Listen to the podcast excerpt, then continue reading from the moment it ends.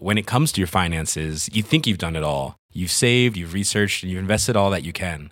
Now it's time to take those investments to the next level by using the brand behind every great investor, Yahoo Finance. As America's number one finance destination, Yahoo Finance has everything you need, whether you're a seasoned trader or just dipping your toes into the market. Join the millions of investors who trust Yahoo Finance to guide them on their financial journey. For comprehensive financial news and analysis, visit yahoofinance.com, the number one financial destination, yahoofinance.com. Hiring for your small business? If you're not looking for professionals on LinkedIn, you're looking in the wrong place. That's like looking for your car keys in a fish tank. LinkedIn helps you hire professionals you can't find anywhere else, even those who aren't actively searching for a new job but might be open to the perfect role. In a given month, over 70% of LinkedIn users don't even visit other leading job sites. So start looking in the right place. With LinkedIn, you can hire professionals like a professional. Post your free job on linkedin.com slash achieve today.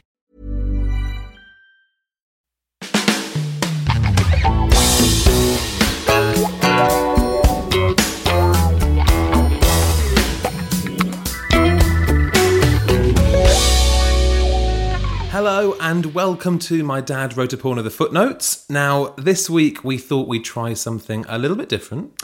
As food is increasingly taking centre stage in the Belinda Blinked books, we thought we should get an aphrodisiac expert on the show to see if Rocky's actually onto something or not.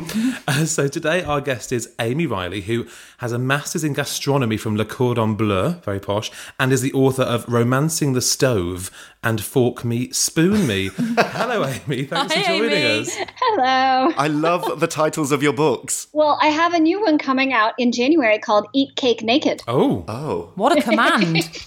that's the next series of Bake Off sorted. yes, exactly. Well, yes, I, I was doing research and I suddenly went, there's no baking book focused around aphrodisiacs, and this needs to be done. So, yes, Eat Cake Naked. so, do you see it as a, a vocation, as a calling, rather than just a job? Oh, absolutely. And, you know, the field work is amazing. You do have kids, Amy, don't you? Uh, yes, I do. And in fact, my husband and I started dating when I was writing Fork Me, Spoon Me. And then my second child was actually conceived while I was writing Romancing the Stove. So, so you had one in the oven while you were writing Romancing the Stove. I love it. so, where, where did your kind of love for aphrodisiacs come from? Where did this interest start? well, I actually I started out um, as a wine writer, and it's still truly a, a passion of mine. And I loved folklore, and I also loved sort of the science and nutrition of food. And aphrodisiacs were kind of a place where those two met, and it's fun. So that's how it all happened, really. And you're a pervert. Like, well, there's that. Thank Yeah. you for pointing out. Yeah. Sure, sure. so, you mentioned wine. Now, wine is a massive part, obviously, of the uh, Belinda Blinked stories. Oh yes. Um, she loves a Chardonnay. Now, where does that rank on the aphrodisiac scale? Well, I would put champagne ahead of it, but Chardonnay is not a bad choice. Um, in fact, all wine is considered aphrodisiac, both historically and then for some scientific reasons as well. The scents of certain wines, and some Chardonnays would be included in this, uh, replicate the scent of human pheromones. So you could potentially get turned on by smelling a glass of wine. Um, plus, you know, wine, they're now, all this research is finding out that wine is uh, good for your heart. And, and any food or drink that we're told is good for our heart, you can also apply that it's going to be good for your libido because it's all about blood flow, if you know what I mean. Oh, I do. so, Chardonnay, we're thinking she's going down the right tracks. Oh, yes. Now, what about um, G and T's? She often serves those via the vagina, which obviously I imagine would ramp up the aphrodisiac state. Well, yes, you know, gin, for sure, you could say that gin's an aphrodisiac, but every gin is made a little differently, and some have more sort of a, a more of an aphrodisiac blend than others. Obviously, though, all alcohol is aphrodisiac in that it lowers inhibition as long as you, you know, don't overindulge, it's going to work in your favor. It makes you a bit silly. Yes. Um, this week, obviously, Belinda nearly drowned in a chocolate pool. um, chocolate's one of the most famous aphrodisiacs. Is there any truth in that? Absolutely. Probably the best known or, or most associated food with sex. There's um, something called PEA, uh, which researchers have proven can replicate sort of that rush of happy hormones you get um, from an orgasm. Now, chocolate contains PEA. But an average sized woman would have to eat something like 25 pounds of chocolate in one sitting. in order to feel this orgasmic rush, which is a bit unrealistic. So, if you were to just use chocolate to turn you on, you'd probably be in a diabetic coma before you even felt any kind of arousal. Is that right? That's right. Wow. Um, they've also found PEA in cheese, and it's in a bit higher of a quantity. So, you know, you might do better with cheese. So, is cheese actually more of a turn on than chocolate? Well, in a moment of seduction, if you offer someone chocolate or cheese, they're probably going to go for the chocolate. Uh, that being said, eating the cheese may do a little more for your sexual system. And also, cheese freshens your, your breath, cleans your mouth a little bit, um, kills some of the bacteria in your mouth, so it makes you more kissable. And although talking about it sounds, now that I'm saying it out loud, it sounds really unsexy, but. Also, if someone offered me a bit of cheddar, I would totally be up for that. Like, I love me a bit of cheddar. Like, I think that'd get me going. che- bit of cheese on toast. Don't mind if I do. Uh, I actually have a recipe in Fork Me Spoon Me that combines both brie cheese and dark chocolate, and that could be, you know, your best choice. I'm not sure you'd get a second date from me, Amy. Yeah. so let me put you on the spot. How sensual do you think the following dish would be? Blue cheese fish mousse. Please don't ever make me eat that.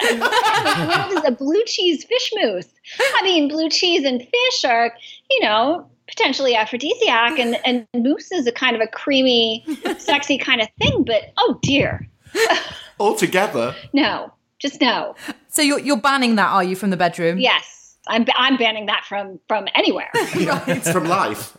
Yes. Um, can we run through another few of the uh, dishes that come up in Belinda Blinked and see if any of them, you know, you think Okay. you think maybe Rocky's onto something? Turkey sandwiches. Um, great for a train ride, not for a sexual encounter. Uh, speak for yourself, Amy. Stop being so judgmental.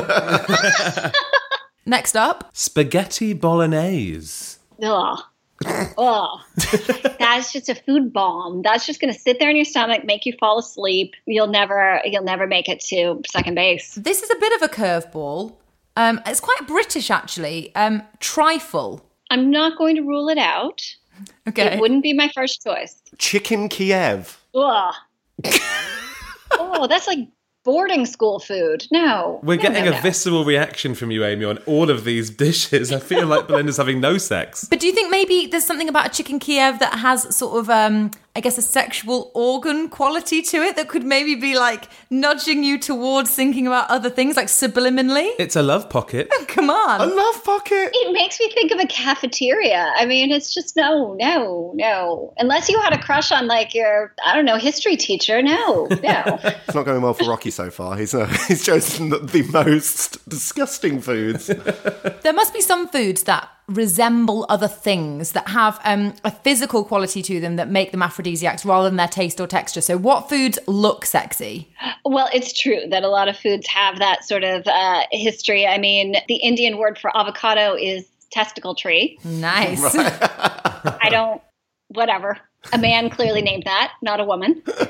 Um, and, you know, cucumbers, of course, have that kind of distinction. Yeah. This is not my favorite category of aphrodisiacs, the foods that resemble um, something sexual. It's, it's just not my, not my favorite. I don't really put much stock in that. Seems a bit obvious, doesn't it? You look at a cucumber, you think of a penis. Yes. Come on. No, I don't. But men seem to think that you're supposed to. I don't know. Alice does. I do. I mean, I, I, re- I really can't enjoy a gin and tonic with cucumber in it in the summer. Bit of a curveball, but I've heard celery has some sort of aphrodisiac qualities. Yes, uh, celery actually has natural plant estrogens. Kind of a random thing that you'd never guess. Beside the fact is, you know, some people say it looks phallic. Yeah, I hate celery. Like, I really hate raw celery, so that's not one for me. But you might do anything to get yourself in the mood, so it needs must. Uh, celery is actually better for women, so you can skip it and you'll be fine. Yeah, James, you can just have the blue cheese fish mousse. Oh, delicious. Yum, yum.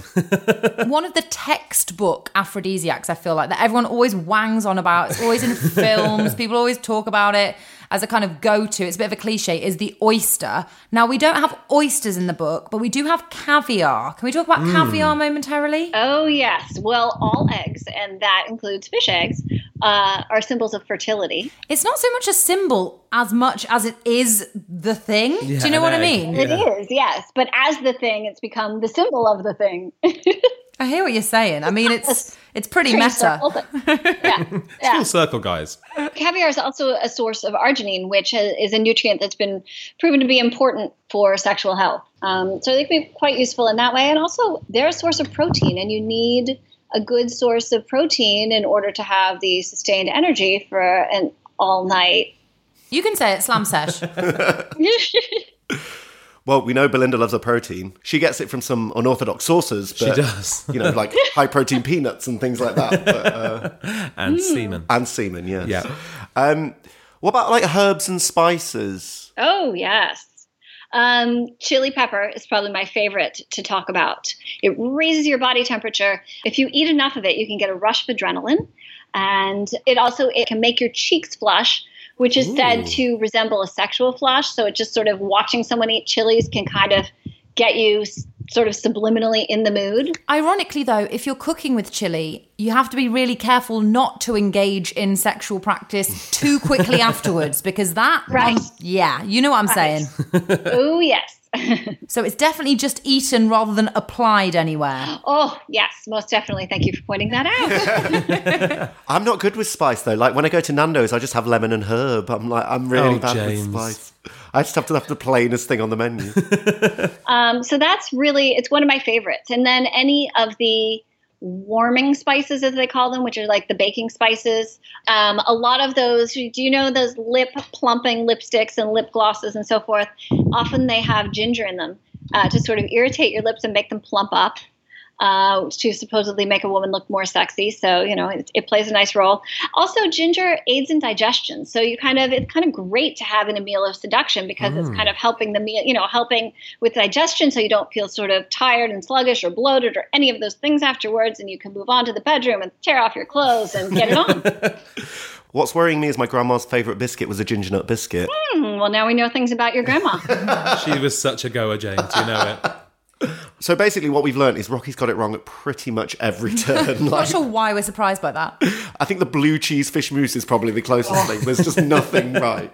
Yeah, except that, you know, maybe pomegranates could have something to do with sex. Absolutely. Love that. Pomegranates are like sort of an international symbol of love and sex. Um, it's one of the few aphrodisiacs that is found both in Eastern and Western history. So for sure, pomegranate is um, very high on my list. And um, there's actually some proof that it's an aphrodisiac. There have been two recent studies uh, on pomegranate juice uh, helping to treat erectile dysfunction.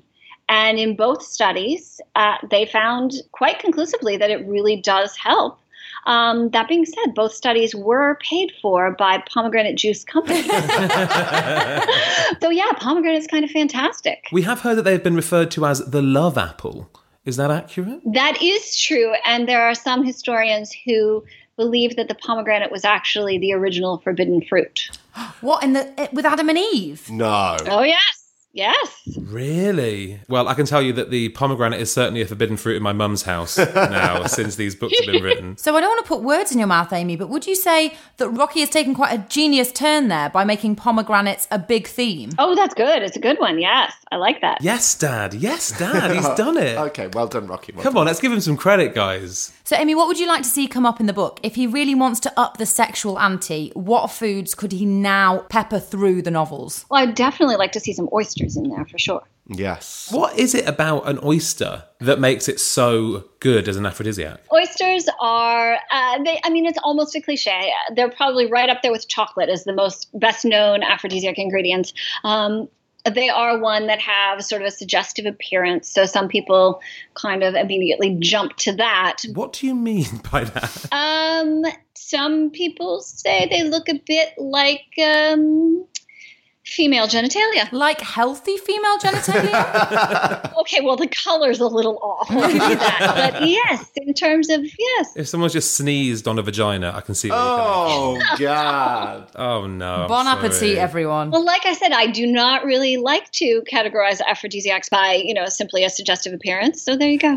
but it turns out that nutritionally, oysters uh, give the body a lot of what it needs for sexual health, which is the, you know, sort of unromantic answer, but um, they're loaded with zinc. Zinc is important for blood flow. Zinc. Now, the Duchess in the book actually keeps her dildos in a zinc lined leather case. Of course. So, really, that's just keeping them really fresh for sexual play. Extremely, yes. Um, with zinc, uh, it, it helps with good blood flow, and you just can't, pretty much can't do anything. Your heart can't function, and nothing else can either without zinc. So, really, the Duchess is getting a bit Oh, of yeah. a health checkup through her zinc lined leather dildos. Well, Amy, this has been uh, a, an education. Uh, I'm not coming for dinner at yours, but thanks for the invite. We've learned so much, and I hope that my dad has too. Imagine being Jamie. Imagine having to read your father's pornography. I mean, I worry about what my kids are going to think when they're old enough to read my books, but wow. just wow. Yeah, to be fair, actually, do you want to take down Jamie's details for when your kids are older? Because they're going to have a lot in common. Yes, I think maybe we'll need to do that. you could definitely at least save money on, you know, joint counselling. Amy, it's been a pleasure. Thank you so much. Thank you for having me.